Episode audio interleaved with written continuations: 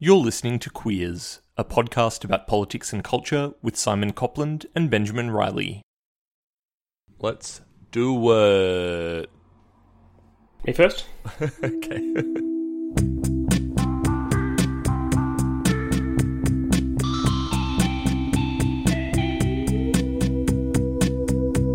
It's the 31st of January 2019. I'm Benjamin Riley. And I'm Simon Copland. Welcome to Queers. Each episode, we talk our way through questions on a theme, and this week we're talking about individuals. Uh, but before we start that, just another shout out about our Patreon. Uh, thank you everyone who has signed up to the Patreon. We're going to have a be recording a new bonus episode after we record this episode, so we've got a new bonus episode coming out soon. So if you're keen to get some bonus content, maybe sign up to our Patreon. We really appreciate the support. This bonus episode's about Bohemian Rhapsody, the film about Freddie Mercury and Queen, which I went to the cinema to see last night. Both of us have got, I'm sure, uh, opinions of some kind about it, which is why we're recording this bonus episode. And given um, the amount of uh, strong feelings that people have on the internet about the film and its uh, gayness or lack thereof, um, hopefully, you would like to hear us have a have a chat about it, which we will be doing. In this podcast, we often talk about structures of homophobia and other forms of social justice. We are, in fact, slightly obsessed with structures. However, quite frequently there is a tension between acknowledging structural problems and considering what individuals can do to fight against these structures. For example, how does individual action play into fighting against homophobia? Do we all need to take responsibility to call it out when we see it? Is it only through individual change that we can create cultural change? On the other side of the spectrum, individual approaches can end up placing culpability solely upon individual actions, ignoring the broader structures that can lead to homophobia, violence, and oppression. So, today we want to ask the question directly what can individuals do to fight against the oppression of queers? Simon, before we started recording today, you mentioned that you've been thinking about this issue in relation to violence against women lately. Do you want to maybe tell us uh, what you what you've been thinking? Yeah, so this uh, has followed uh, the really awful murder of the Palestinian woman Aiia Maasarwe, and I'm sorry if I've pronounced that incorrectly for anyone uh, if, if that's the case. But uh, she was murdered in Melbourne um, in January, and uh, I think it got a lot of a lot of press coverage. Most people would probably know about it. Uh, and following following her murder, there was an article written by Clementine Ford, the feminist Clementine Ford, uh, that was uh, titled "Men of Australia: It's Time to Pick Your Side." And in the article, Clementine makes a very clear argument that all men are implicated in were implicated in the murder uh, through uh, through existing as a class of people who maintain their rights and privileges over others. Uh, and what what she argues uh, is that the that sexism in particular is it can be linked to uh, murders of such as that, that of Aiia, uh, and in particular that men have a have a really clear ro- uh, clear role uh, that they should not be standing standing to the sidelines when they when they notice sexism happening in our society, and that that that men are implicated through not uh, you know, stepping in when sexist jokes are made or sexist comments are made or uh, all those sorts of things happen. And so I've been thinking about this a lot because I think it's a really interesting discourse that's happening, and it's one that's uh, sort of related to homophobia and related to homophobic violence as well, um, around what role do individuals have in, in this case in, in, in the really complex issue of sexual violence or violence against women? Uh, what role do individual men have both as being responsible, being a, a cause of that violence, and and what role do men have in sort of stepping in to stop that violence from occurring? And for me, I found, and and I find this quite commonly, I find uh, that arguments such as those made by Clementine Ford are too simplistic uh, and sort of narrow down a lot of the evidence base around what happens about why violence occurs uh, or and why sexism occurs, why misogyny occurs, uh, and narrows it down to, to to this sort of idea of uh, there just being sexism, there being jokes out there that just somehow then lead to violence, uh, which I think is too narrow of a cause. But I also think that the, the, the argument that everyone is implicated uh, has the potential. What it, what, what it really does for me is uh, create this sort of battle of sides, and you're either on one side or you're on the other. In fact, she she makes the argument that you are, you know, you know the the head the, the headline of the argument is, is men of Australia pick your side.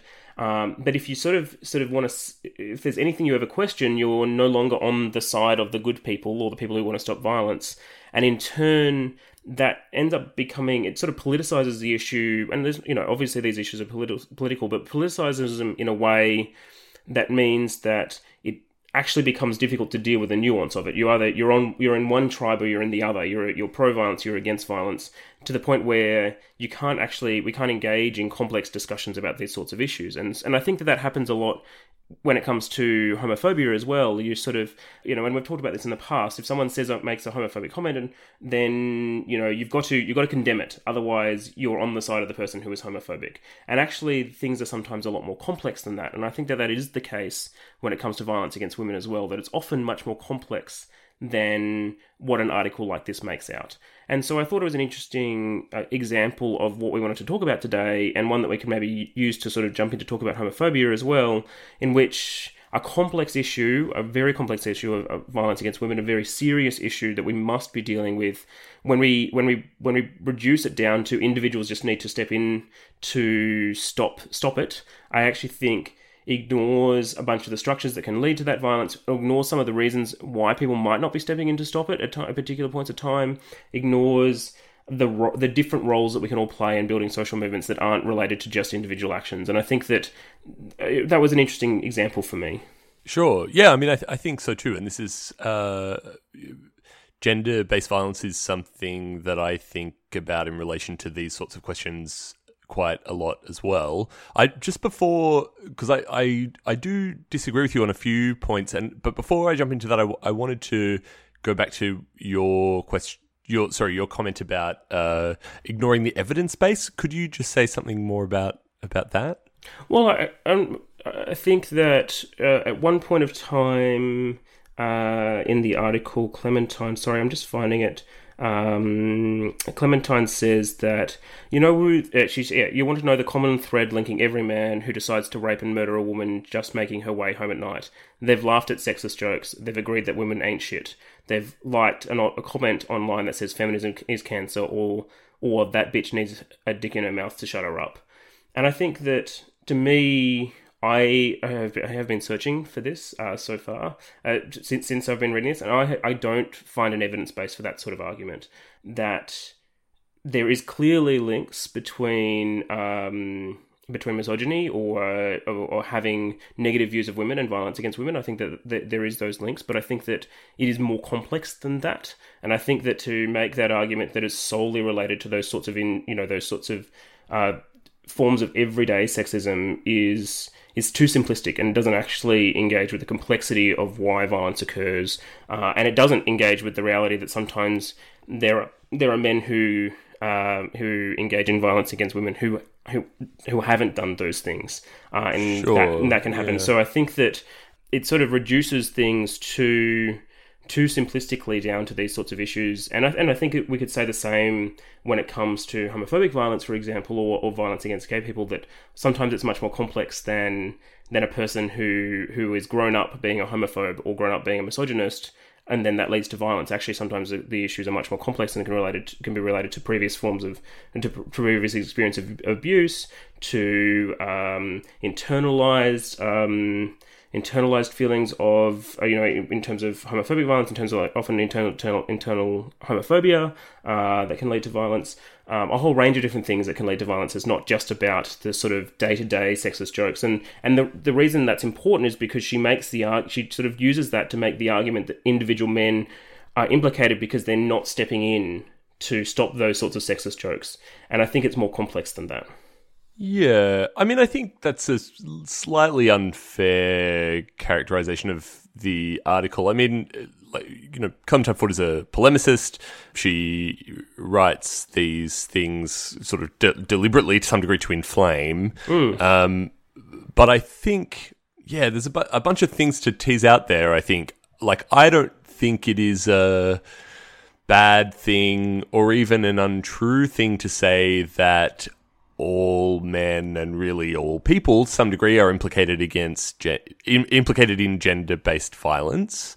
Um, we are all part of a society that results in that, and men, in particular, benefit from the structures that produce gen- that produce violence against women.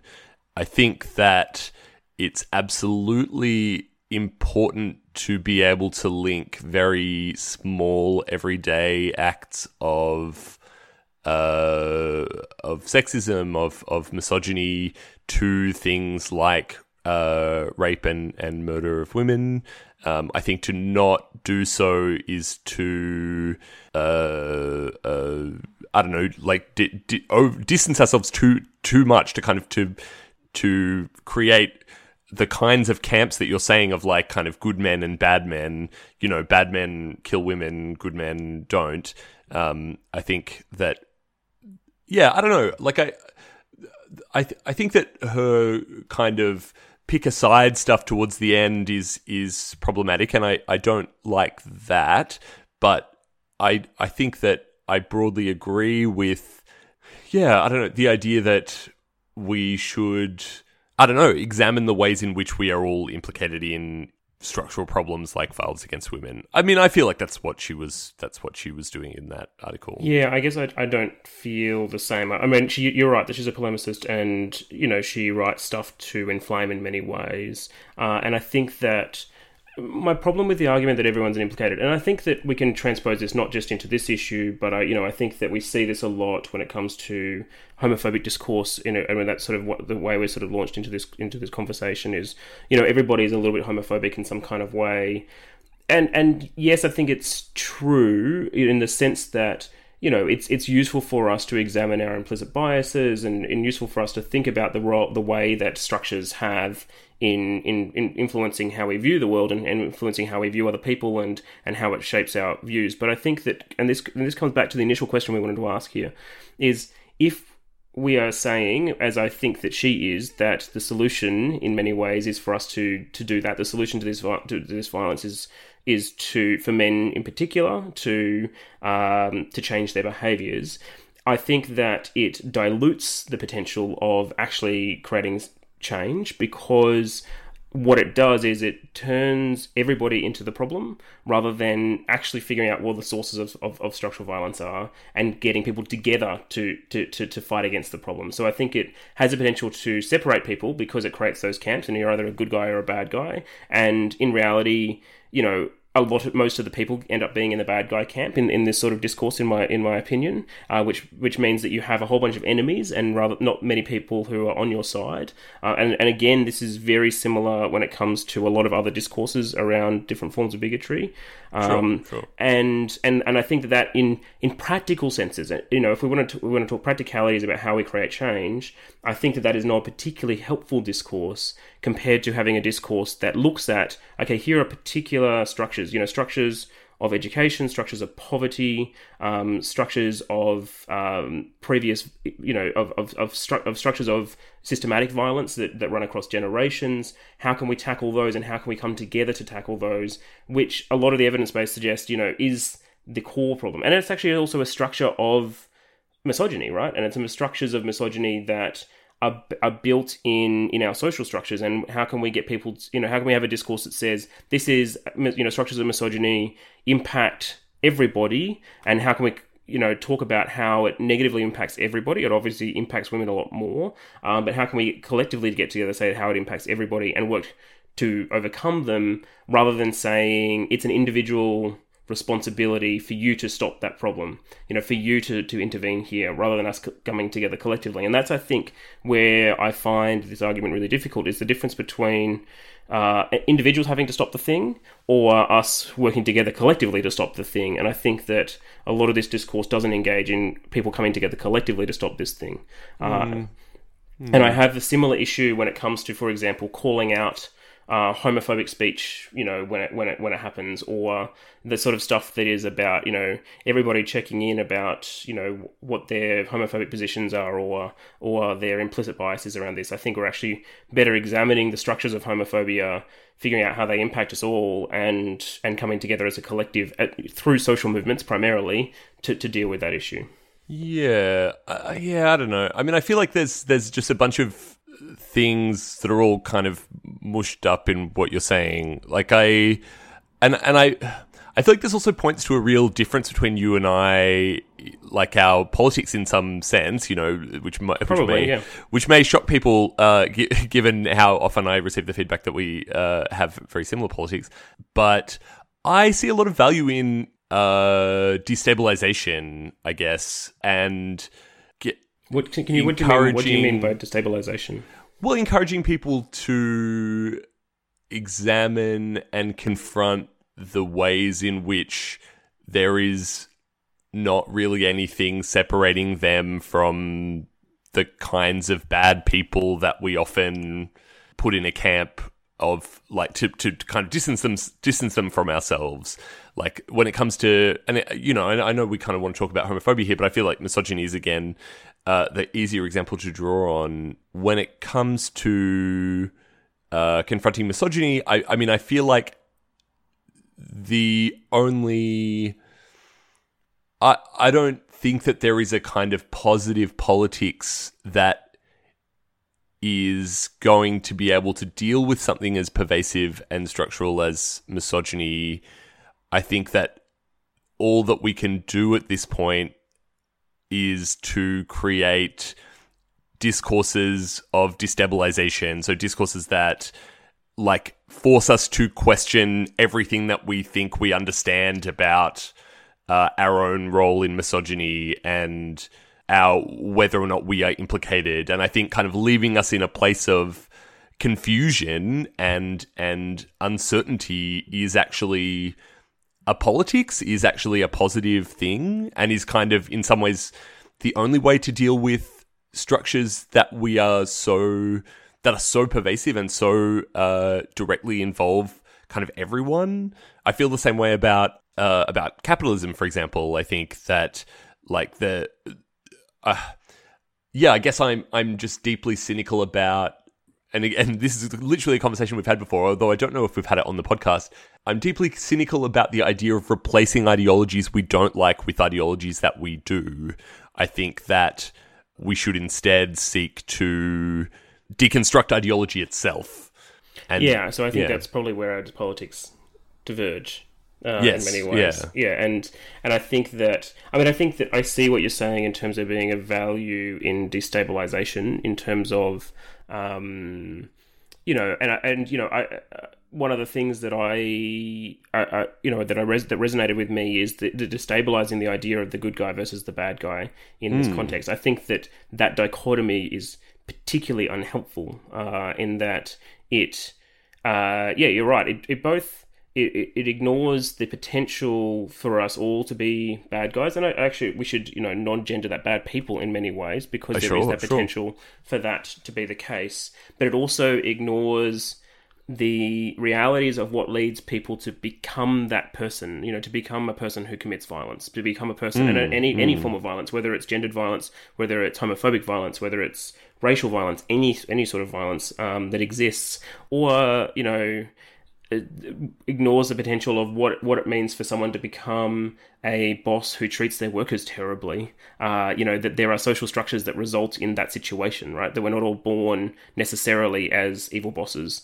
Uh, and I think that, totally. you know, and I think that that's particularly useful. But I think that for me, we don't we there's a capacity to deal with those with that destabilization you know I, I think that the problem that i have is that and and this again runs across a whole range of areas um, that the the solution is focused on us. That there is a whole bunch of stuff about destabilization and, and destabilizing and thinking about what our role is in these in these structures and you know challenging that role and saying that we all have to step up and and step in and do that kind of stuff. But it's not being met with any sort of collective response.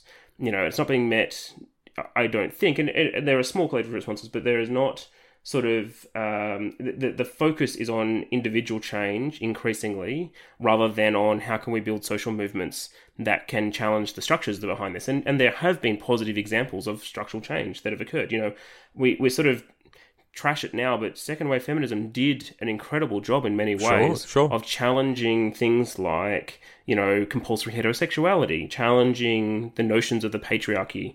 Um, the gay liberation movement did an incredible job of challenging the same things in many ways, and it did so in a positive way. It did so in a collective way. It had it, they had their issues clearly, and there, there, there's things that we can learn from that.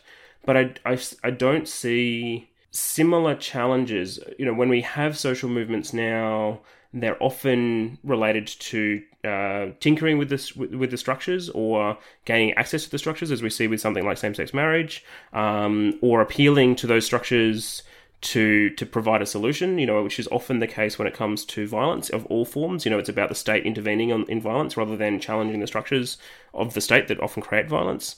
Uh, and I think that that's a major issue and so, so, because of that, social movements end up focusing on individual change that sort of blames everybody rather than looking at the at the key points. And yeah, we, we all probably do have a role mm. in, in these things, but there are key points, there are key places, there are key key structures that have more of a role, and I think it's more valuable to be targeting those than the than the individuals out there who. Well, who we, I, I, think I'm get, getting a bit stuck on some of the language that you're using. Could could sure. you just tease out a little bit what you mean by social movements and what you mean by uh, like when you talk about kind of key points. Like i because I, I feel like i can't think of a good example of like other than i mean second wave feminism is probably a good one but even that is hard to kind of tease out as a social as a like kind of discrete social movement. Like like i guess i can't think of a good example of a a like an anti-homophobia quote unquote social movement that would be a nice point of contrast to the sort of more individualistic approaches that you're that you're saying are bad. Like because i don't like i don't think gay lib is that. Like i i think gay lib was very niche didn't probably have much mainstream cut through and that like most of what led to like you know I'm a big kind of gay lib fan and and and uh, have total kind of fantasies about that movement, but um have total that's a weird sentence, uh, but the I can understand why you'd have fantasies about that movement. Yeah, yeah, yeah. Uh, about living in disgusting queer communes in the 60s and 70s. But I think that the reality is that a lot of what led to more mainstream acceptance of uh, homosexuality, for example, were the more kind of conservative law reform movements of the late 70s and early 80s. And that in, in some ways, gay lib was a bit of a, uh, was a, became a bit of a dead end. I mean, not, not, I think, deservedly, but but it was sort of re- replaced by those those other movements. Oh yeah, that were happening was. at the same time. Yeah, yeah, no, no, it, it, certainly was. I don't know. I think social movement is something that I, is a term that I use I use, but I sort of uh, struggle with myself um, because it is like difficult. I guess to... I, yeah, I feel like you're you're you're sort of talking about this thing that is a good alternative, but I, I don't quite understand yeah, what that yeah. thing is. I yeah. don't I don't and, I, and maybe I should be clear in that I don't understand the hundred percent what that alternative is either. Like it's very difficult to figure out, particularly in a, in the current era of. Uh, you know the current neoliberal era, the current very individualized era, uh, the, an era based in social media. You know, talking about our last episode, it's really hard to figure out what those things are, uh, and it's often um, and so I don't, I don't, I don't have a hundred percent answer for you. Um, I, I, guess it's one of those things where I have a critique, but I haven't necessarily got the full answer. But I feel like that there are steps sure, that we can take. Fine, you know, you know, steps that we could take to do things better. And you know, and and, and I, I, find gay lib, you know, and I, and I, agree there are problems with gay lib, there are problems with second second wave feminism.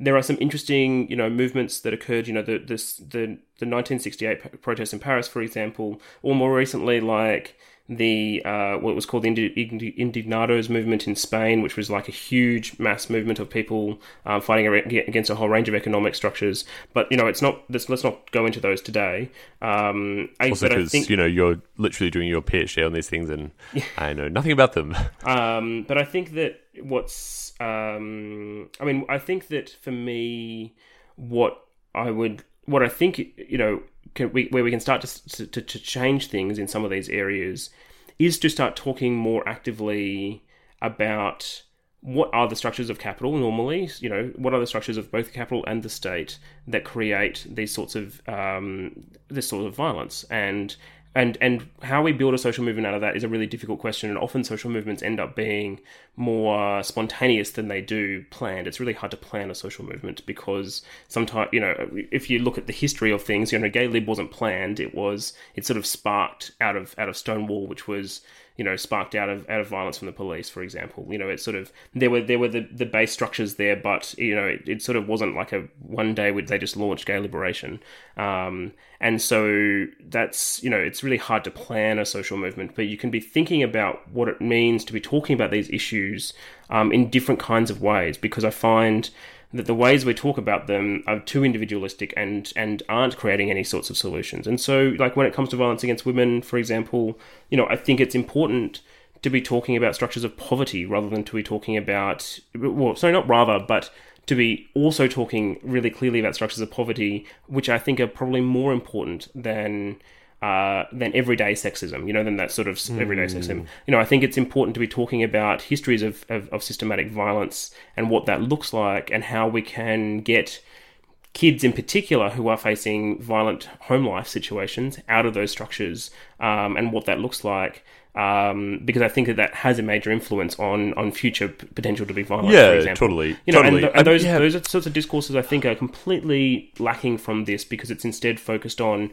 individual people are the problem, and it's it's the same with you know with homophobia, it's the same with race, racism. I think it, it runs across the gamut of, this, of these sorts of issues um, where we're sort of focused on you know it's the the sort of everyday outrage cycle. You know, at the moment we've got an outrage yeah. cycle over Kerri-Anne Kennerley uh, and you know the awful things that she said on today. Oh my god, but, I don't want to talk know, about Kerri. You know, but like, but, but the, the, the, reason I bring it up but is yes, it's yeah. focused on the indivi- an individual who caused the problem. But what are we actually solving by doing yeah, that? Yeah, yeah, Rather than talking about why is it that you know why is it that there is still a whole range of issues that indigenous people for sure and i'm certainly and i'm certainly not kind of advocating for the sort of call out culture around you know so and so person is shit and you need to look at why you're shit and that's how we solve these things.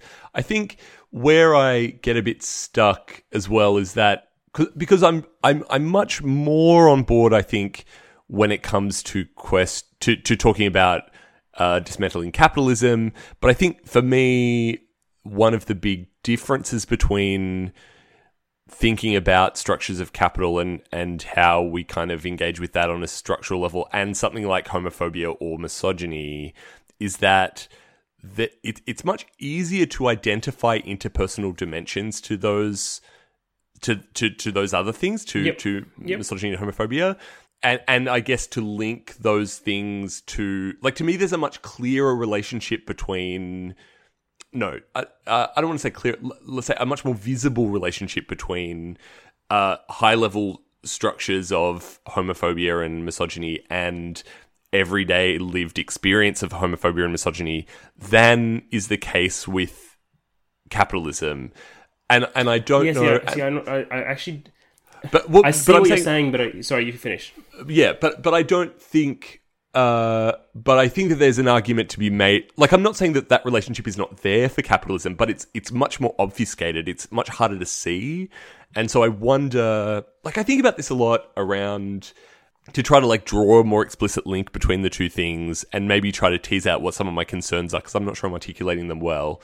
Is like property ownership in Australia. Like, if you're someone who has investment properties, I feel like it's one of the things that an individual can do that's not really that necessary that really directly fucks other people in the context of capitalism in this country right? Like like you're pretty directly screwing people over in a way that's like hard to really justify if you have a lot of investment properties. Yep. Um and i am interested in how we how do we talk about an issue like that and how do we talk to people who do that sort of thing and relate it to higher level structures of of uh you know things like negative gearing in this country and things like a culture that makes people want to buy a bunch of properties. Like I I don't for me it's important to be able to draw lines between those things and and to be able to engage with it on an individual level because that's our lived experience and link it to structures rather than just kind of go capitalism you know no one really has any agency uh, we're all just kind of pawns in this system. And like, I have a lot of sympathy for that position. I, I kind of get that position, but I, I, I'm, a, I find it like, I, think it's a little, uh, I don't know, almost like nihilistic or something to, to go completely in that direction. Yeah. And I don't go completely in that direction. I don't think, um, because I do, I do think there is agency there. Uh, there's agency of, of the the, the powerful and the rich and the people who own capital and the people you're talking about who have investment properties and probably most likely you know at least to have people who have multiple investment properties are most likely the ones that also own capital um, because they have the means to do that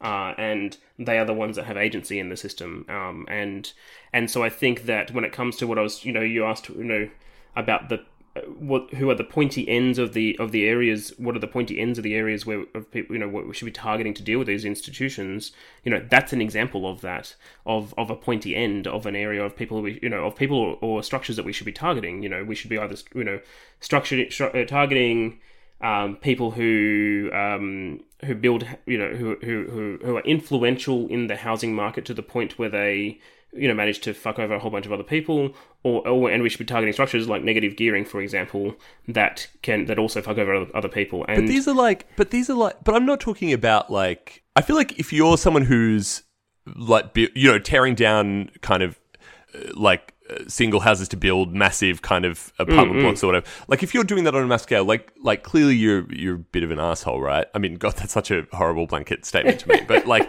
it's that it's not great, you know. Like yeah, you're not contributing something great. But like I'm talking about people I'm like I know these people, you know, like people who just have like a couple of investment properties or whatever, you know, like like I'm talking about the kind of mid where things yeah, get murky, yeah. you know. Yeah, and, I, and that's and I guess that's where uh, you know going back to what I was saying before, it's where I don't know so much the answer. I mean, I think that, but I guess maybe w- what I'm saying, and maybe this links back to the original article from Clementine Ford, is that there's that's where there is an acknowledgement of the role that we all play but the question is when we're trying to create the social change we want to change create you have to have priorities about who you're targeting. And so we can't f- fix everything and sometimes having those priorities has trickle down effects um, to an extent so in that instance for example mm. i think it's more useful to be talking about negative gearing as a policy, as an example, uh, than it is to be saying to running to be running campaigns that say all people who buy you know, no, nobody should buy investment properties because you're all shit. Um, you know, you know, and I think I think that's the difference because it's it's about okay, well, yeah, those people definitely are implicated in the system, but what is the strategy about how we're creating the change? We create the change through, yeah. change, through changing the mm. for me through changing the policy mechanisms, which end up having the influence that you want to have. Um, you know, sure, that's, that's you know sure. that's one specific example. Mm. I think that you could transpose that onto other issues. But I feel like the like you know, I'd, I'd, like to briefly draw attention to the fact that you advocated for a trickle down effect. Just sorry, that, that, that, that's, that's you know, I'm, I'm joking. I'm joking. Um, I, am but you know, I'm secretly a big fan of trickle down econ- economics. yeah, yeah, yeah, yeah. I can tell. Uh, no, but I, but I almost kind of would go the opposite direction and say like like I agree in terms of priorities, and I think I think that uh, targeting effective change is important. But but I suppose I see the kind of destabilization that I was talking about. Like, like I feel like sort of quote everyone's shit is actually a, a, a not a bad place to start from to kind of be able to build those priorities to kind of go so to talk about the i feel like we, we've barely even talked about homophobia and in some ways it's like that a, really a, a tricky one. I, I, don't find it as easy to put in these frames as I do yeah. the other ones, and I'm, I'm, you know, maybe a conversation as to why that is is for another time. But given how long uh, we've been talking already, but like I almost you and I that, for talking for too long, really. I know, I know. Oh my god! But I almost think that like like being able to kind of look at like people who buy investment properties, for example, like that that looking at the ways in which we are all implicated in uh, a system that really kind of screws people over is a, a st- an interesting and useful starting point for building movements to to to engage with the kinds of with negative gearing, for example, to kind of go.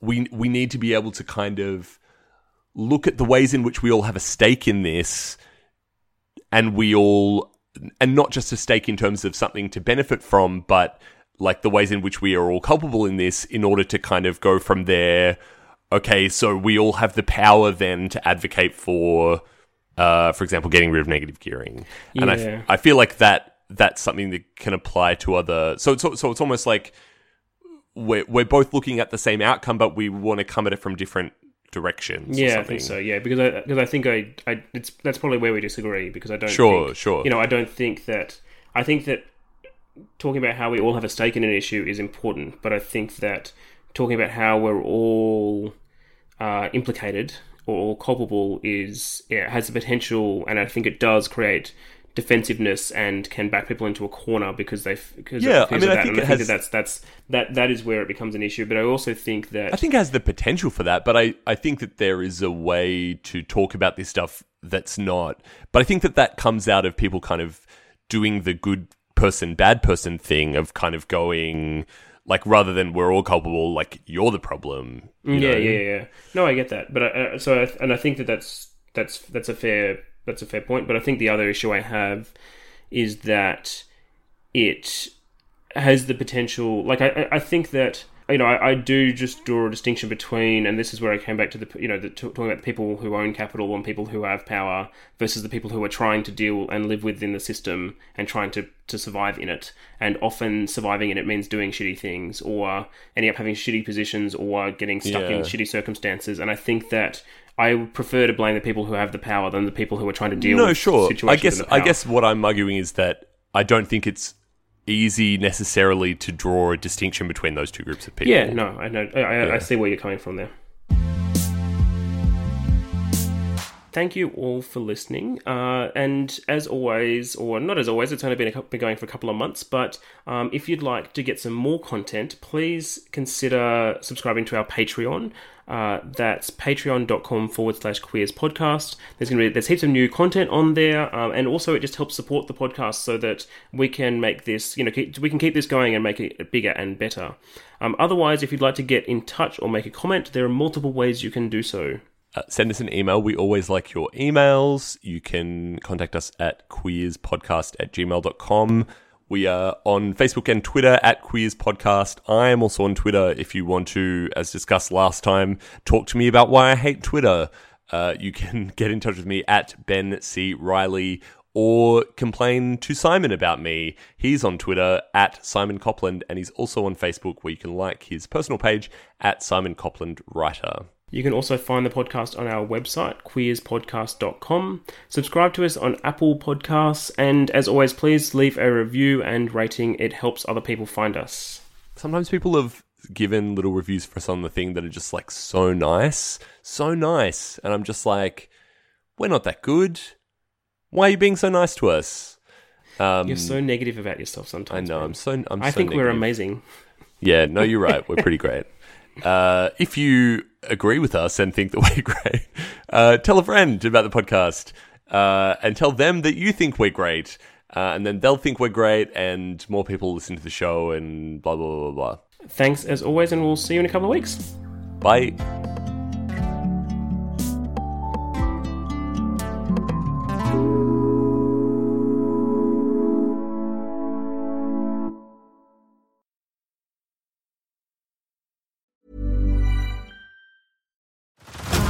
Head over to Hulu this March, where our new shows and movies will keep you streaming all month long. Catch the acclaimed movie All of Us Strangers, starring Paul Mescal and Andrew Scott.